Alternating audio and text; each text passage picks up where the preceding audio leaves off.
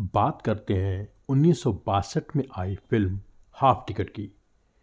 इसमें किशोर कुमार, मधुबाला और प्राण ने काम किया था। किशोर कुमार प्रोड्यूसर डायरेक्टर कालीदास को डेट्स नहीं दे रहे थे। कालीदास ने सोचा, किशोर को सबक सिखाना पड़ेगा। कालीदास ने इनकम टैक्स डिपार्टमेंट में कंप्लेंट कर दी कि किशोर कुमार अपना पूर्व टैक्स नहीं भरते हैं।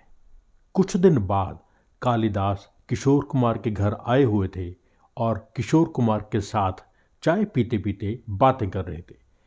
किशोर कुमार ने कालीदास को उस कमरे में बंद कर दिया।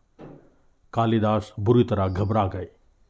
किशोर कुमार ने एक घंटे के बाद कमरा खोला और कालिदास से कहा कि दोबारा कभी मेरे घर मत आना। हालाँकि किशोर कुमार ने हाफ़ टिकट फ़िल्म की शूटिंग भी पूरी कर दी थी। और उसमें एक कमाल का गाना भी गाया था। एक गाना संगीतकार सलील चौधरी, किशोर कुमार और लता मंगेशकर से गवाना चाहते थे, लेकिन उन दिनों लता मंगेशकर शहर में नहीं थी। गाना जल्दी रिकॉर्ड करना था, इसलिए लता का इंतज़ार नहीं किया जा सकता था। किशोर कुमार ने सलील चौधरी से कहा कि मैं खुद ही लड़का और लड़की की आवाज़ में गाना गा देता हूँ। अधूरे मन से सलील चौधरी ने हामी भर दी और गाने की रिकॉर्डिंग शुरू कर दी। लेकिन किशोर कुमार तो हरफन मौला थे। उन्होंने दो आवाज़ों में ऐसा गाना गाया कि सब हैरान रह गए। पर्दे पर वो गाना प्राण और किशोर कुमार पर फिल्माया गया, जिसमें किशोर कुमार लड़के बने हैं।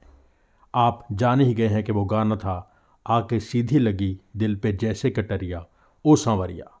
हाफ़ टिकट इंडिया की सबसे बेहतरीन कॉमेडी फ़िल्मों में शामिल है।